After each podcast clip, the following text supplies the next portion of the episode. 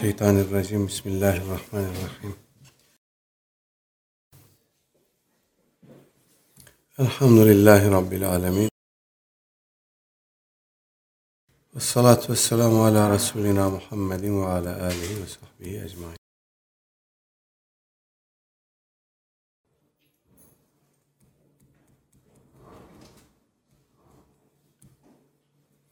Yakın ve tevekkül bahsindeki 81 numaralı rivayetle devam ediyoruz.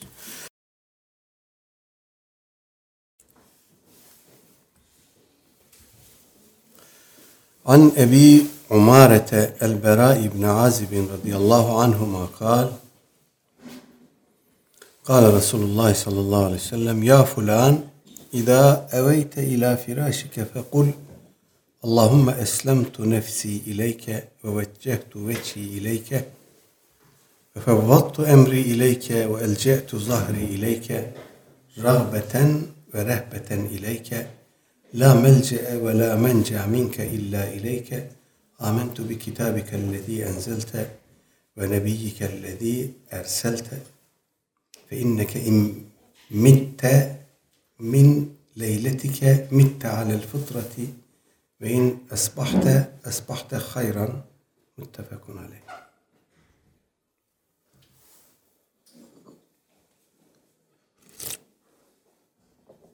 İmam Bukhari ve Müslim müttefikan nakletmişler. Bera İbni Azib radıyallahu anh naklediyor. Ee, Ensardan, Evs kolundan babasının da sahabi olduğunu kaynaklar yazıyor. Radıyallahu anhuma demiş o sebeple İmam Nevevi merhum. Allah ikisinden de razı olsun anlamında. O diyor ki Kale Resulullah sallallahu aleyhi ve sellem Efendimiz şöyle buyurdu. Ya fulan ey falan kişi buradaki falan kişi burada tasrih edilmemiş ee, bu sahabeden birisi. Adını hatırlarsam söylerim. Birazdan hafızama gelir inşallah.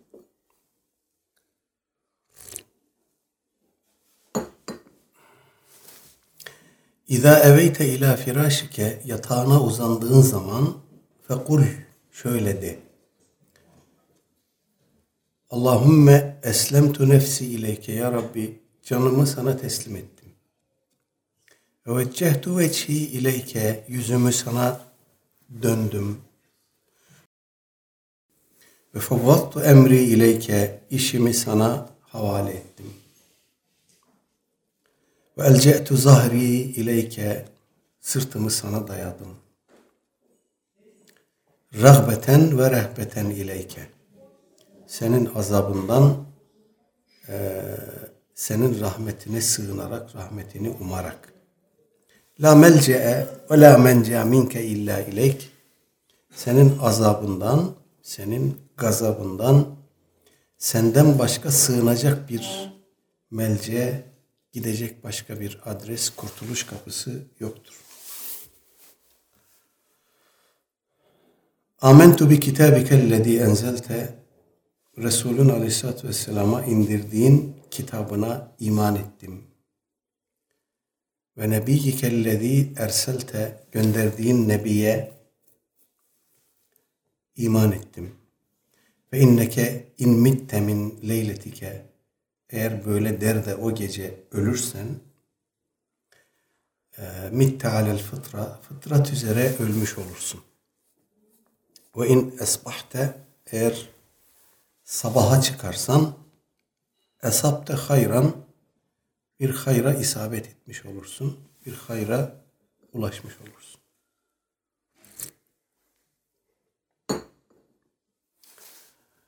Ee, Delilül Falihin bu Riyazu Salihin'in bir şerhi. Ee, orada da işaret edildiği gibi Riyazu Salihin'in gelecek bahislerinden birinde e, çok ileride buradaki kavli hadis fiili hadis olarak naklediliyor bize. Yani aleyhissalatü vesselam Efendimiz yatağına uzandığında şöyle derdi. şöyle dua ederdi şeklinde. Hoş geldin kardeşim. Efendim.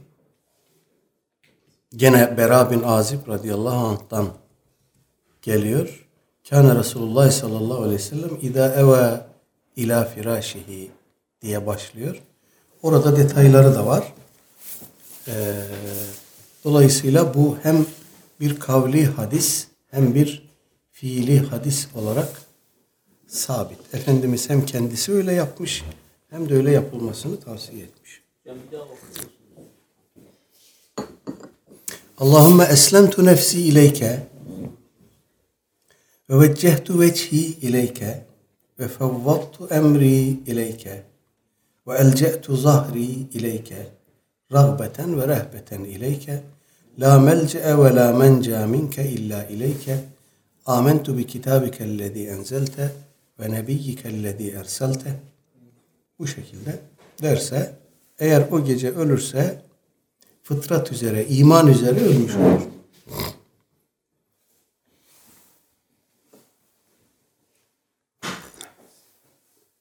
Bu rivayetin burada bu babda e, sevk edilmiş olmasının, zikredilmiş olmasının esprisini biliyoruz, anlıyoruz. Burada tamamen Cenab-ı Hakk'a bir teslimiyet var. Artık ben e, uyku faslına geçtiğimde iradem gidecek. İradesiz bir vaziyette bulunacağım. Eğer bu halde ölürsem ya Rabbi efendim emrimi sana havale ettim. Sana dayandım, sana güvendim. Senin azabından, senin rahmetine sığındım. Senin gazabından, yine senin merhametinden başka kaçıp kurtulacak bir adres, kurtaracak bir adres yok diye tam bir teslimiyetle kendisini Cenab-ı Hakk'ın iradesine bırakmak, havale etmek.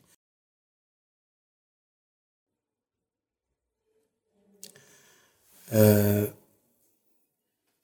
ve fi rivayetin fi sahihayni anil Bera radıyallahu anhu gene sahihayinde Hazreti Bera'dan naklen Kale li Resulullah sallallahu aleyhi ve sellem bu defa aleyhissalatü vesselam Efendimiz bana dedi bunu.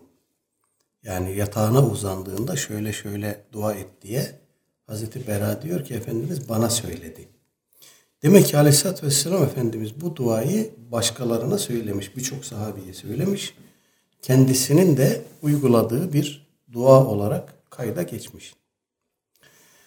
Ee, diyor ki Kâleli Resulullah sallallahu aleyhi ve sellem İzâ eteyte matti'ake yatağına gittiğin zaman fetevadda vudu'eke salat namaz abdesti gibi bir abdest al.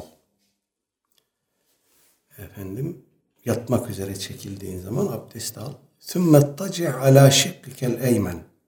Sonra sağ tarafına uzan.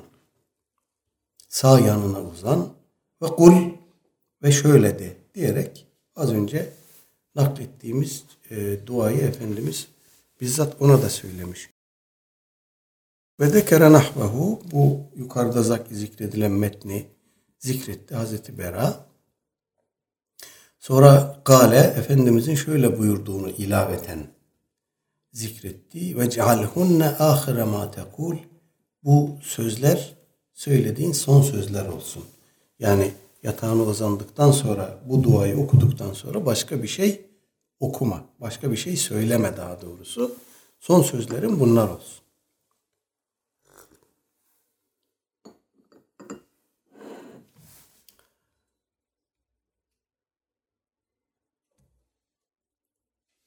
Buradaki o hitap edilen ya fulan şeklindeki e, hitabın muhatabı olan sahabi kimdi? Ona şöyle bir bakayım.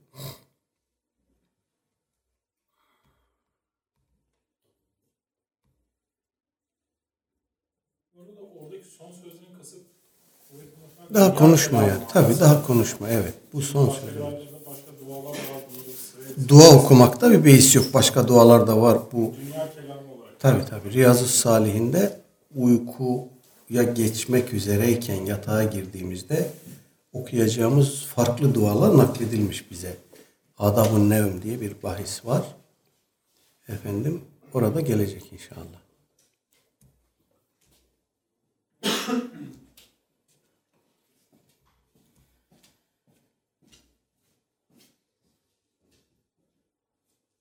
Evet bu ya fulan diye hitap edilen sahabi Üseyd İbni Hudayr radıyallahu anh.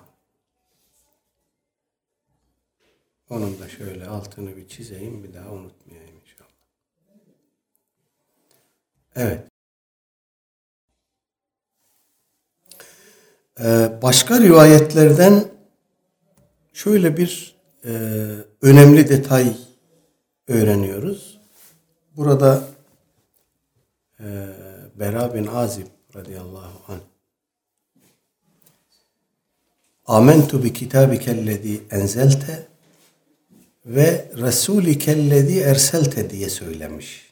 Efendimizden bu duayı duyunca Efendimiz Nebi kellezi erselte buyurduğu halde o Resulü kellezi erselte Nebi yerine Resul e, kelimesini koymuş.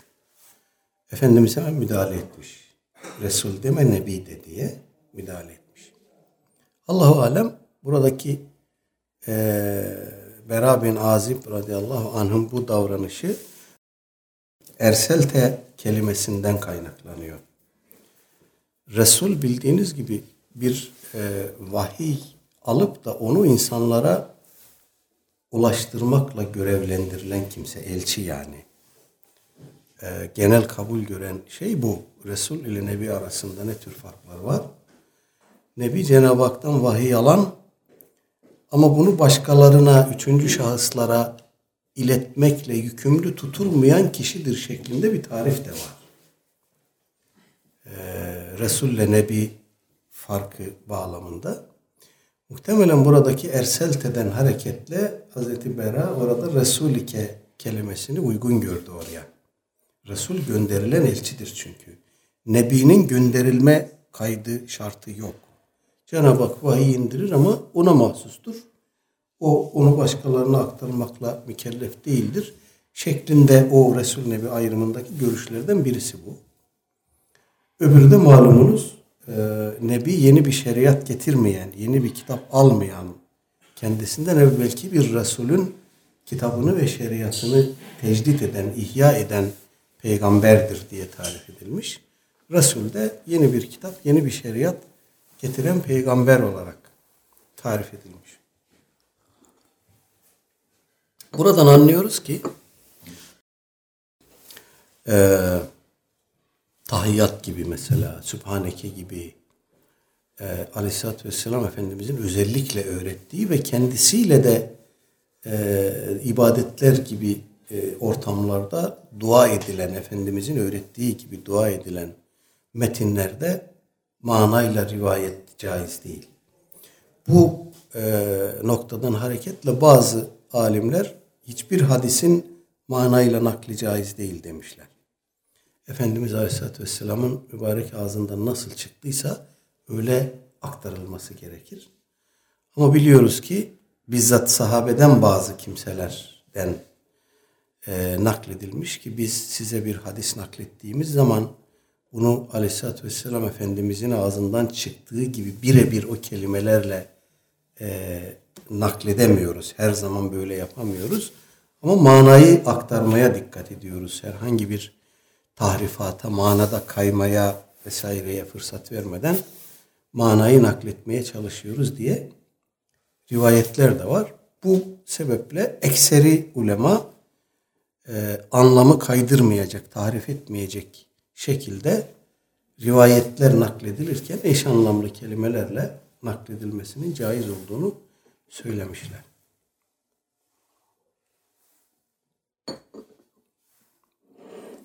Hatta İmam Şafii rahimehullah e, İhtilafül Hadis isimli eserinde olacak zannediyorum. Bu meseleyi tartışırken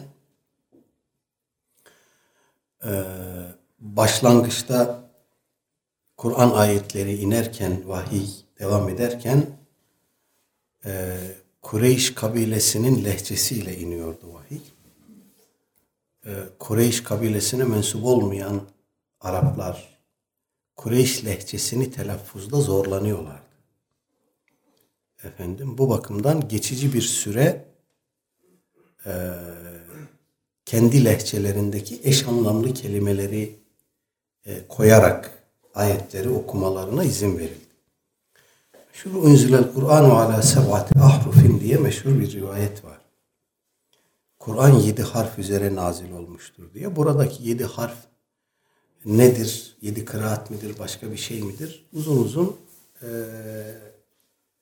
tartışılmış ilgili kaynaklarda. Kur'an tarihiyle ilgili, kıraatlerle ilgili kaynaklarda tartışılmış. Bir makalesi. Efendim? Evet, evet. Efendim. e, ama şu sabit ki bu yedi harf yedi kıraat olsun başka bir şey olsun. Şu sabit ki başlangıçta Kureyş lehçesine dili dönmeyen, onu telaffuzda zorlanan gayri Kureşi Araplara geçici bir süre bir ruhsat tanındı. Onlar eş anlamlı kelimeleri, kendi dillerindeki müteradif kelimeleri kullanarak Kur'an okuma konusunda bir ruhsata kavuştular. Daha sonra bu nesh edildi. Bu ruhsat ortadan kaldırıldı. Nasıl inmişse o şekilde okumak esas olarak kaldı. Hocam mana rivayetinde kitabet dönemine kadar ancak mümkün olduğunu artık... E zaten tabi tabi tabi. Bu anlamda mesela biz e, herhangi bir hasbihal esnasında bir hadis-i şerifi metnini tam olarak ezbere bilmediğimiz halde "Ya Resulullah buyurdu ki diyerek Doğru değil. Bu doğru değil. Yani biz kendi tasarrufumuz olarak bunu yapmamalıyız. Çünkü bizim e, ola ki anlayamadık, bir detayı kaçırdık. Ola ki anlamda bir kaymaya yol açtık. Bu çok mümkün çünkü. Özellikle günümüzde. Hatta bu bizzat Araplar için de böyle. Çünkü Arapçada da ciddi e, deformasyonlar oldu. Ciddi anlam kaymaları meydana gelebiliyor. Dolayısıyla e, kitaplarda mevcut olan şekle riayet etmek esastır. Ha Efendimiz buyurdu ki demeden bir hüküm olarak nakledebiliriz. Hüküm olarak. Yani işte şöyle yapmak caiz midir? Caizdir ya da değildir gibi hüküm olarak nakletmek caiz. Ama hadis olarak Efendimiz'e atfettiğimizde eee kayda girmiş versiyonun, varyantın dışındaki şeylere e, sapmamak lazım. İşte İmam Şafii bunu tartışırken mana ile rivayetin cevazına delil getiriyor bunu. Ee, Kur'an için böyle bir şey varit olduğuna göre hadis için haydi haydi varittir diyor. Ama şart helali haram yapmayacak, haramı helal yapmayacak. Efendim anlamda e, bir kaymaya, bir tahrifata yol açmayacak. O, o şartla caizdir demiş İmam Şafii rahimehullah. Evet, uykudan bahis açılmışken e, Aleyhisselatü Vesselam Efendimiz nasıl uyurdu? Evet, yatağına uzandığı zaman sağ tarafına e, yatardı ve elini sağ elini yanağının e, yanağını sağ elinin içine koyarak böyle sağ elinin üstüne yatardı. Bu şekilde e, uyuduğunu kaynaklar haber veriyor. Aleyhisselatü Vesselam Efendimiz. Efendim e, kıble ile yönümüz, istikametimiz nasıl olacak? Farklı görüşler var. E, İmam Gazali merhum İhya'da ayakları kıbleye doğru gelecek şekilde yatmak lazım demiş. Ki yataktan kalktığında yüzü kıbleye doğru gelsin. Efendim farklı görüş ileri süren alimler de olmuş. Ama e, eğer sağımıza yattığımızda bazı insanlar vardır yattığı gibi kalkar. Efendim bizim gibi saat başı sağdan sola dönmez. Daha doğrusu dakika başı. O insanların yüzünü kıbleye dönerek yatması eftaldir. Yüzünü arkasını kıbleye dönme durumu olursa efendim İmam Gazali merhumun tercih ettiği şeyi tercih etmek daha sıhhatli görünüyor vallahu alem.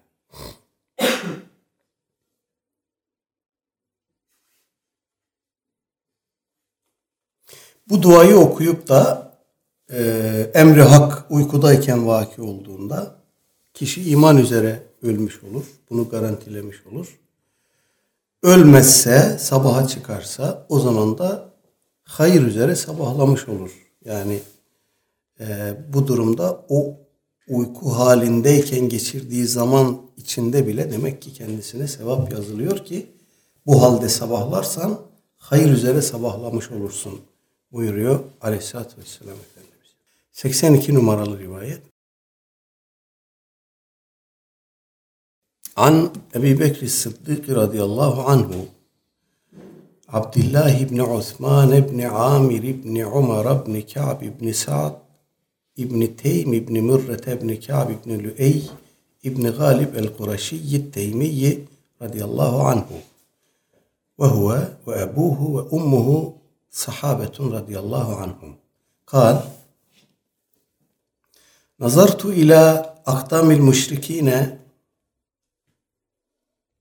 ونحن في الغار وهم على رؤوسنا فقلت يا رسول الله لو أن أحدهم نظر تحت قدميه لأبصرنا فقال ما ظنك يا أبا بكر باثنين الله ثالثهما متفق عليه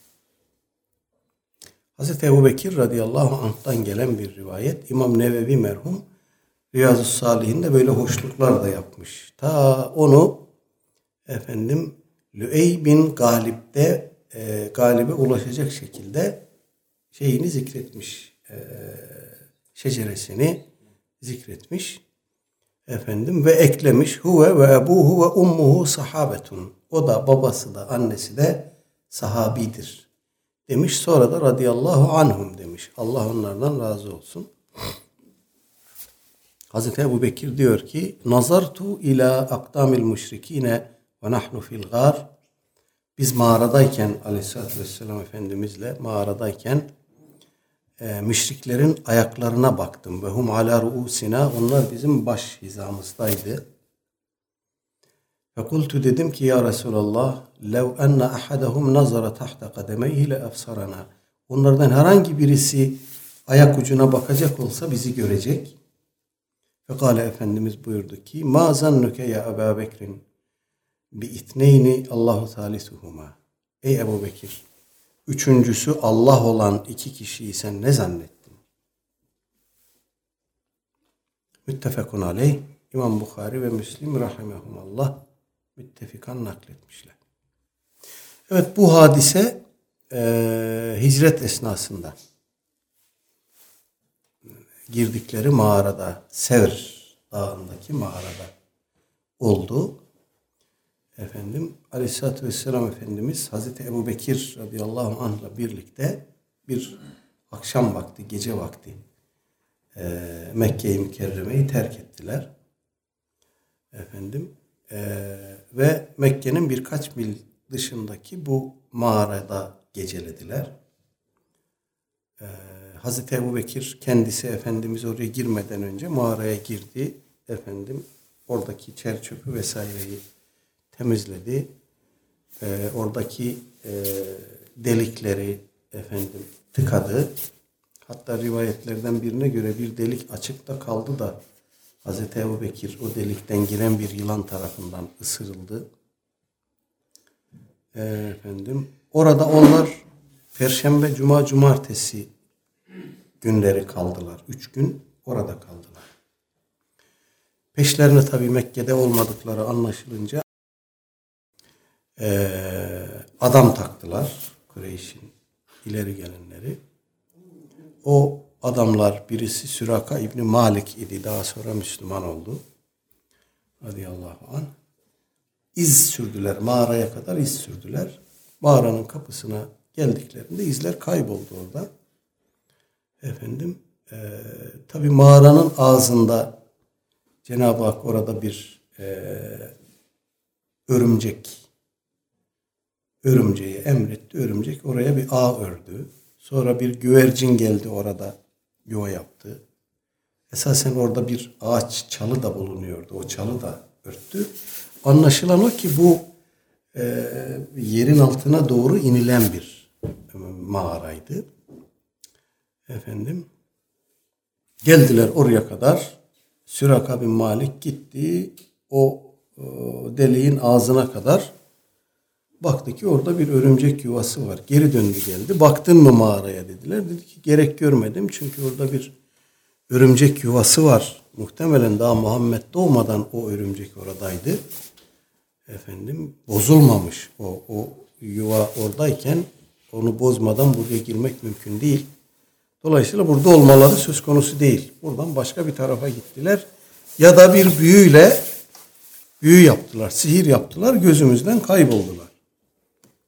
Efendim. Ee, Hazreti Ebu Bekir'in oğlu Abdullah radıyallahu anh. E, gündüzleri Mekke'de müşriklerin arasında e, gezer dolaşır. E, haberleri toplar. Gece bir vakit kimseye görünmeden karanlıktan istifadeyle gelir. E, onlara haberler getirir. Gece orada kalır. Sabah olmadan tekrar geri döner.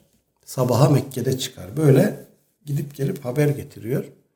Hazreti Ebu Bekir'in bir e, kölesi de işte koyunlarını, sürüsünü otlatıyor. O da onlara süt getiriyor. Onların oradaki iaşesini temin ediyor. Bu şekilde üç gün mağarada kaldıktan sonra tekrar çıkıp efendim önce ciddi istikametine ondan sonra oradan e, güzergahları tespit edilemesin diye dolan başlı bir yoldan Medine-i Münevvere'ye intikal ediyorlar. İşte o mağaraya girdikleri esnada e, Hazreti Ebu Bekir radıyallahu anh'ın endişesi üzerine Aleyhisselatü Vesselam Efendimizin ifade ettiği şey bu. iki ikinin ikincisi olarak Tevbe suresinin 40. ayetinde de e, ifadesini bulan husus. ikinin ikincisi diye. Şia burada e, Hazreti Ebu Bekir radıyallahu anh Kur'an-ı Kerim'de ikinin e, birincisi şeklinde dolaylı bir anlatımla e, zikredilmiş. İkincisi Efendimiz çünkü. E, diyorlar ki burada onun fazileti yoktur. Öyle olsaydı ikinin birincisi diye anılırdı. Efendim ikinin ikincisi diye Efendimiz zikredilmiş. Onun herhangi bir e, adı, sanı vesairesi zikredilmiyor. Burada ona bir fazilet çıkmaz. Esasen e, Efendimiz onu niye yanında götürdü? Hazreti Ebu Bekir'i hicret esnasında niye yanında götürdü? Siz diyorsunuz ki çok güvendiği için o onun sırdaşıydı, arkadaşıydı diyorsunuz. Öyle değil. O en çok onun şerrinden korkuyordu. Şerrinden, şerrinden emin olmak için onu yanına aldı.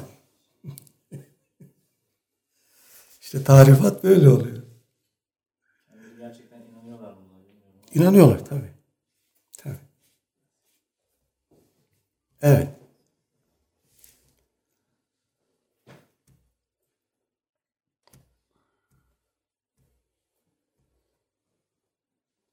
Bu da tabii gene burada Aleyhisselatü Vesselam Efendimizin tevekkülünü e, gösterdiği için zikredilmiş. Hazreti Ebu Bekir çok telaşlı. Zaten o hicret yolculuğu boyunca Efendimizin bir önüne geçiyor, bir arkasına geçiyor. O işte biri arkadan gelir de zarar verir veya biri önde tuzak kurmuştur. Önce o gider ona zarar gelir diye. Bu şekilde Efendimizin bir önünde bir arkasında mağaranın içinde de tarihi rivayetler diyor ki Efendimiz namaza dururdu gayet mütevekkil. Hazreti Ebu Bekir bir oraya bakar bir öbür tarafa gider. Böyle bir telaş hali var Hazreti Ebu Bekir'de. Efendimiz böyle diyerek onu teskin ediyor. Hatta Tevbe suresinin o ayetinde Efendimiz'e Cenab-ı Hakk'ın sekinet indirdiği çok açık biçimde ifade ediliyor. Tabii ki bu onun tevekkülünü anlattığı için burada zikredilmiş. Sevir mağarası değil o zaman yani. Se- sever, sever. Atla falan oralara çıkmak hocam Yürüyerek gitmişler zaten. Yok şeyler suraka şey At yok orada, at yok. şey Şey sonra. Tabii tabii. Orada at yok. Orada yürüyerek. O mağaradan çıktıktan sonra o tabi izini takip edenler peşlerini bırakmıyorlar. O mağaradan çıktıktan sonra yaşanıyor o hadise. Süraka'nın atının kuma batması hadisesi. Hocam mağara çok yüksekte aşağıya inecek gibi bir yer yok. Böyle çok yüzeysel bir yer. Çukur bir yer yok yani. Bir ilk defa çıktık. Aynı o oraya mı baktınız? Evet, Sev mağarası. Hmm. Yani çok çukur gibi bir şey. Yani böyle biraz hatta yokuş gibi yani mağara yüzeyseldi. Belki bir değişiklik, kayma mayma bir şey olmuş olabilir. Efendim? Bir kayanın yeri değilse Yok. Ee, yani bir kayma, bir yer hareketi falan olmuştur mutlaka. Çünkü bütün kaynaklar aynı şeyi söylüyor. Aşağıya indiler. Yani Ama i- mağaraya çıkmak bayağı bir yüksek yani. Hakikaten yoruluyor. Çok bayağı evet. Orada zamirlerin merciği aynı kişi mi hocam? Yani sekinetehu ve eyyedehu. Evet. Efendimiz'e mi? Evet. Evet. Ayet-i kerime şöyle.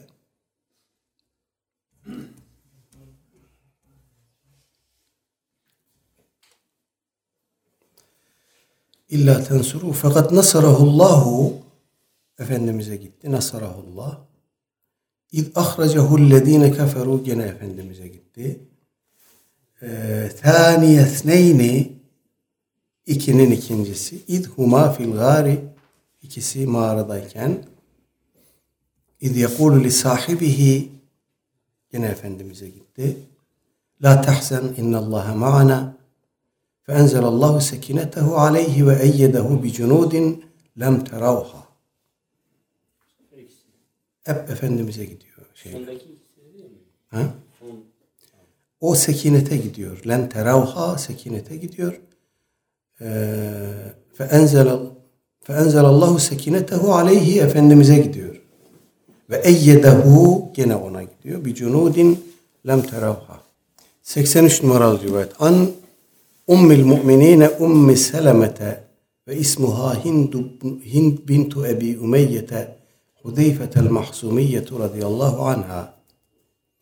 أن النبي صلى الله عليه وسلم كان إذا خرج من بيته قال بسم الله توكلت على الله اللهم إني أعوذ بك أن أضل أو أضل أو أزل أو أزل أو أظلم أو أظلم أو أجهل ev yuchele aleyye.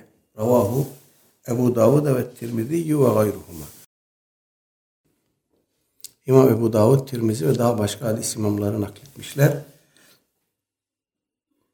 Ümmü Seleme validemiz radıyallahu anha diyor ki Enne Nebiye sallallahu aleyhi ve sellem kâne idâ harece min beyti Efendimiz aleyhissalatü vesselam evinden çıktığı zaman bir iş yapmak üzere dışarı çıktığı zaman Kale şöyle dedi derdi Bismillahi Allah'ın adıyla Tevekkeltu alallah.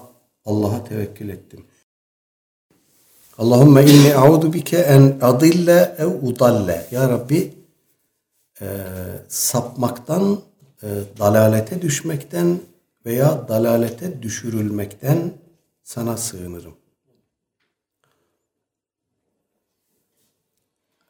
Ev ezille ev üzelle. Sürçmekten, kaymaktan veya kaydırılmaktan sana sığınırım. Ev azlime ev uzleme. Zulmetmekten veya zulme uğramaktan sana sığınırım.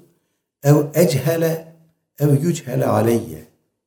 Yahut cahillik etmekten, cahilce davranmaktan veya bana cahilce davranılmasından sana sığınırım.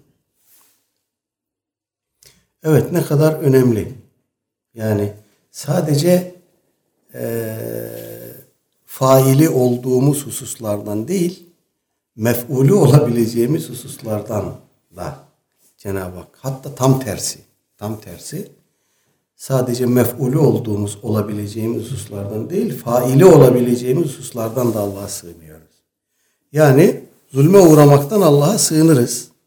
Ama zulmetmekten de sığınmak lazım. Belki esas önemli olan bu. Allah alem bu espri sebebiyle Efendimiz önce onu zikretti. Yani fiil olarak, ben kendi fiillerim olarak bunlardan sığınırım sana. Yani cahilce davranmaktan sana sığınırım, zulmetmekten sana sığınırım, kaymaktan, sürçmekten e, sana sığınırım, dalalete düşmekten sana sığınırım. Elbette karşıdaki kimselerin, üçüncü kişilerin bize yönelttiği fiillerden de Cenab-ı Hakk'a sığınacağız ama bu e, demek ki tevekkülün e, kemal noktası bu. Kendi fiillerimizden, kendi yapabileceklerimizden Allah'a sığınmak. Yani böyle bir şey yapacaksan bana fırsat verme, yapmayayım, yapamayayım demektir bu Gerçekten son derece üzerinde düşünülmesi gereken bir ince nokta. 84 numaralı rivayet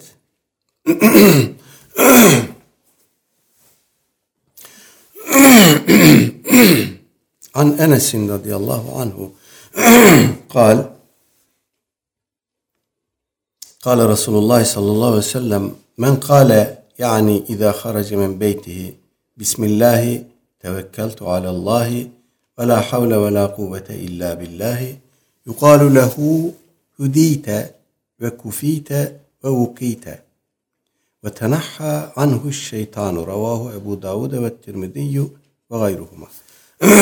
İmam Ebu Davud Tirmizi ve başka hadis imamları rahimehumullah nakletmişler. Hazreti Enes radıyallahu anh diyor ki Resulullah sallallahu aleyhi ve sellem buyurdu ki Men kale yani idâ harace min beytihi evinden çıktığında her kim şöyle derse Bismillahi Allah'ın adıyla çıkıyorum. Tevekkeltu alallahi Allah'a tevekkül ettim. La havle ve la kuvvete illa billahi e, bu cümleyi akaid metninde açmıştık hatırlayacaksınız. La havle ve la kuvvete illa billah ne demek? Orada açıklamıştık. Özet olarak şöyle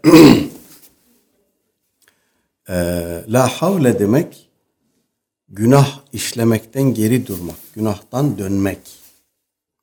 Ve la kuvvete ve bir e, salih amel işlemek için güç kuvvet sahibi olmak ancak Allah Teala'nın e, dilemesiyle olur. La havle anil masiyeti ve la kuvvete e, lil ameli buna benzer bir ifade vardı şeyde e, akide metninde. Dolayısıyla günah işlemekten geri durmak da taat ve ibadet salih amel işlemek de ancak Allah Teala'nın dilemesi ve iradesiyle oluyor. Kişi bunu deklare ediyor evinden çıkarken. La havle ve la kuvvete illa dedi illa billah dediğimizde bunu demiş oluyoruz. Efendim kişi böyle derse evinden çıktığında böyle derse yukalu lehu ona denir ki hudite hidayete erdirildin. Ve kufite karşılaşacağın herhangi bir güçlük, sıkıntı, meşakkat konusunda efendim sana yardım edilecek. Bu, bu garanti. Ve vukite ve masiyete düşmekten, birisinin zararına, mazarratına uğramaktan korundun denir o kimseye. Ve tenahha anhu şeytanu o kişi bu sözü söylerse evinden çıktığında şeytan da ondan uzak kaçar. Zade Ebu Davud'e İmam Ebu Davud bu rivayete şöyle bir ilave ziyade e, nakilde bulundu. Efendim yani eşşeytane li şeytanin ahar. Kişi böyle dediğinde bu Bismillahi ve tevekkeltu alallahi ve la havle ve la kuvvete illa billahi dediğinde şeytan başka bir şeytana der ki keyfe leke bi raculin kad hudiye ve kufiye ve hukiye ee, hidayete erdirilmiş, kendisine karşı herhangi bir zarara meşakkate uğramayacağı garanti edilmiş ve şerden kötülükten korunmuş bir kimseye karşı ne yapabilirsin ki? Bir şeytan başka bir şeytana böyle der. Yani şeytan o kimseyi saptırmaktan umut keser anlamında. 85 numaralı rivayet. Zannediyorum bu bahis bitiyor. Evet. Bu bahsin son hadisi bu. وعن أنس رضي الله عنه قال كان أخوان على عهد النبي صلى الله عليه وسلم فكان أحدهما يأتي النبي صلى الله عليه وسلم والآخر يحترف فشكى المحترف أخاه للنبي صلى الله عليه وسلم فقال لعلك ترزق به رواه الترمذي İmam Tirmizi rahimehullah nakletmiş. Gene Hazreti Enes radıyallahu anh'tan diyor ki kâne ehavâne alâ ahdin nebi sallallahu aleyhi ve sellem Efendimiz döneminde iki kardeş vardı. Ee, ve kana ahaduhuma ye'tin nebiyye sallallahu aleyhi ve sellem. Bunlardan birisi aleyhissalatü vesselam Efendimiz'e gelirdi. Onun yanında vakit geçirirdi. Vel aharu yahtarifu. Diğeri ise çalışırdı. Efendim. Ve şekel muhterifu ehahu lin nebi sallallahu aleyhi ve sellem. O çalışan kardeşinin geçimini temin eden kardeş öbürünü Efendimiz'e şikayet etti. Dedi ki ya Resulallah ben sabahtan akşama kadar çalışıyorum, didiniyorum, meşakkat çekiyorum. Ona da bakıyorum. Belki çoluk çocuğu var onlara da bakıyorum. Bu sizin yanınızda efendim yan gelip yatıyor tabir caizse. Ee, fekale aleyhissalatü vesselam Efendimiz ona buyurdu ki lealleke turzaku bihi. Kim bilir belki de sen onun vasıtasıyla rızıklandırılıyorsun. Yani ben çalışıyorum, ben kazanıyorum deme. O Allah rızası için burada duruyor, benim yanımda duruyor efendim. Benim e, feyzimden, bereketimden, e, nurumdan istifade ediyor. Kur'an öğreniyor, sünnet öğreniyor, din öğreniyor. Sen çalışıyorsun. Zannediyorsun ki ben kazanıyorum. Yok sen kazanmıyorsun. Belki de onun vesilesiyle rızıklandırılıyorsun. Bu hadis üzerine söyleyecek çok söz var gerçekten. Yani burada e, ilim öğrenmenin faziletlerinden bahsedebiliriz. Rızık meselesinden bahsedebiliriz. Aleyhisselatü Vesselam Efendimizin yanında yakınında olmanın e, ayrıcalığından bahsedebiliriz. Tevekkülden bahsedebiliriz. Gerçekten çok fazla başlık ihtiva eden bir rivayet, bir metin. Ee, biz bunlardan sadece bir tanesi üzerinde duralım. O da e, o kişi Efendimiz Aleyhisselatü Vesselam'ın yanında ilim öğreniyor. Efendim, beriki çalışıyor. Belki elde ettiği rızıkla, elde ettiği kazançla en fazla kendisine ve kardeşine bakıyor. Faydası kendisine ve kardeşine dokunuyor mali anlamda. Öbürü ilim öğrenmekle hem kendisine hem kardeşine hem başka insanlara e, fayda veriyor. Dolayısıyla bunun yaptığı iş öbüründen daha faziletli. Buradan şöyle bir anlam çıkmasın. Birileri efendim yatsın, öbürleri çalışsın. Yok böyle değil. Birileri ilim tahsil etsin, öbürleri de ona onun geçimini temin etsin, onun ihtiyaçlarını karşılasın. Bunu biz topluma e, teşmil ederek düşünmeliyiz. Yani bu bir ailedeki iki kişinin iş bölümü değil, bir toplumdaki, bir ümmetteki fertlerin iş bölümü olmalıdır bu. Bir kişi ilimle meşgulse, onun başka bir endişesi, başka bir gailesi, başka bir meşgalesi olmamalıdır. Çünkü ilim öyle bir şey ki arkadaşlar, kuma kabul etmiyor. Hatta kişinin anası, babası, eşi, çoluğu, çocuğu, arkadaşı, eşi, dostu hiçbir kuma kabul etmiyor. Kendisini o yola vakfeden kişi o işin hakkını verecekse eğer o işe yoğunlaşmalı. Başka bir mesele aklında, zihninde olmamalı. Onun o konsantrasyonunu, onun o e, enerjisini başka meşgaleler efendim e, bölmemeli. O motivasyon son derece önemli. Ee, böyle olduğu için Aleyhisselatü Vesselam Efendimiz e, ilim yolunda olan kimselere melekler tevazu kanatlarını gererler buyurmuş. Ve e, yer ehli ve gök ehli ilim taliplisi için istiğfar eder. Gökte melekler, suda eskilerin tabiriyle semekler ilim taliplisi için istiğfar ederler. Çünkü o e, ilim öğrenmekle sadece kendi geçimini temin etmiyor. Davası bu değil. E, tabii ki burada bu yola çıkmış insanların niyeti son derece önemli. Eğer niyet Allah rızasıysa tamam. Ama ben bir akademik kariyer edineyim. Ben bürokratik bir mevkiye geleyim efendim dünyalığımı garanti altına alayım gibi niyetlerle, düşüncelerle de bir kimse ilim öğrenebilir. Yani bu mümkündür. ee, o kişinin öğrendiği ilim burada övülen Aleyhisselatü Vesselam Efendimizin pek çok hadisinde teşvik ettiği faaliyet değil. O dünyalık için yaptı bunu. O dünyalığını da elde etti. Onun işi orada bitti. Öbürü Allah rızası için yaptı bunu. O Allah rızası kavramının içinde kendi ameli var. Ümmetin meselelerini çözme misyonu var. Efendim, onun öğrettiği ilimle başkalarının istifadeli olması e, hakikati var. Böyle olduğu için de o kişinin amel defteri kapanmıyor. Eğer bir talebe yetiştirdiyse, bir kitap yazdıysa, bir ilmi miras bıraktıysa amel defteri onunla efendim e, kıyamete kadar dolmaya devam ediyor. Şey? Tabii ki, tabii ki. Tabii ilim adamları cihattan muaftır yani. Cihattan muaftır. Daha evvel de söyledik birkaç kere. Bizim müştehit imamlarımızın hiçbirisi cihada gitmemiş. Ne İmam Ebu Hanife, ne İmam Malik, ne İmam Şafii, ne İmam Ahmet bin Hanbel. Cepheye gidip de cihad etmemişler.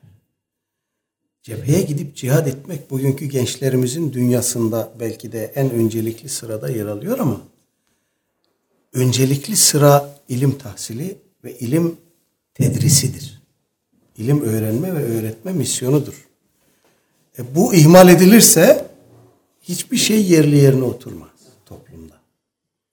İlim ihmal edilirse itikat da tehlikededir. Dünyadaki hayat da geçim de tehlikededir. Toplumun birliği bütünlüğü de tehlikededir. Her türlü risk ve tehlike ümmetin kapısında demektir. İlim ihmal edilirse. Ee, biz toplum olarak bunun acısını yaşıyoruz şu anda. Yani daha evvel de muhtelif vesilelerle söyledik. Bundan 50 sene, 60 sene, 80 sene önce bu memlekette ne Şii vardı, ne Selefi vardı, ne modernist vardı, ne şu vardı, ne bu vardı. Bugün bunların hepsi var. Niye var? Çünkü biz bu alanda gerekli kadroyu yetiştirip de milleti doyurmadık. Bu anlamda milleti e, ihmal ettik. Kalpleri boş bıraktık. Boş bıraktığımız yeri birileri geldi doldurdu. Neyle doldurdu? Kendi açılarından bilgiyle, ilimle doldurdular. Biz boş bıraktık çünkü. Biz doldurabilseydik bu kadar tehlike, bu kadar yabancı cereyan, bu kadar tehlikeli yapı bizim e, coğrafyamızda bu kadar kolay yetişmezdi ve yayılmazdı. Evet, maalesef böyle. Cenab-ı Hak e, bu ümmeti ve bu milleti bir an evvel ilmin ve alimin önemi, ehemmiyeti, vazgeçilmezliği konusunda uyandırsın. Derin bir gaflet içindeyiz.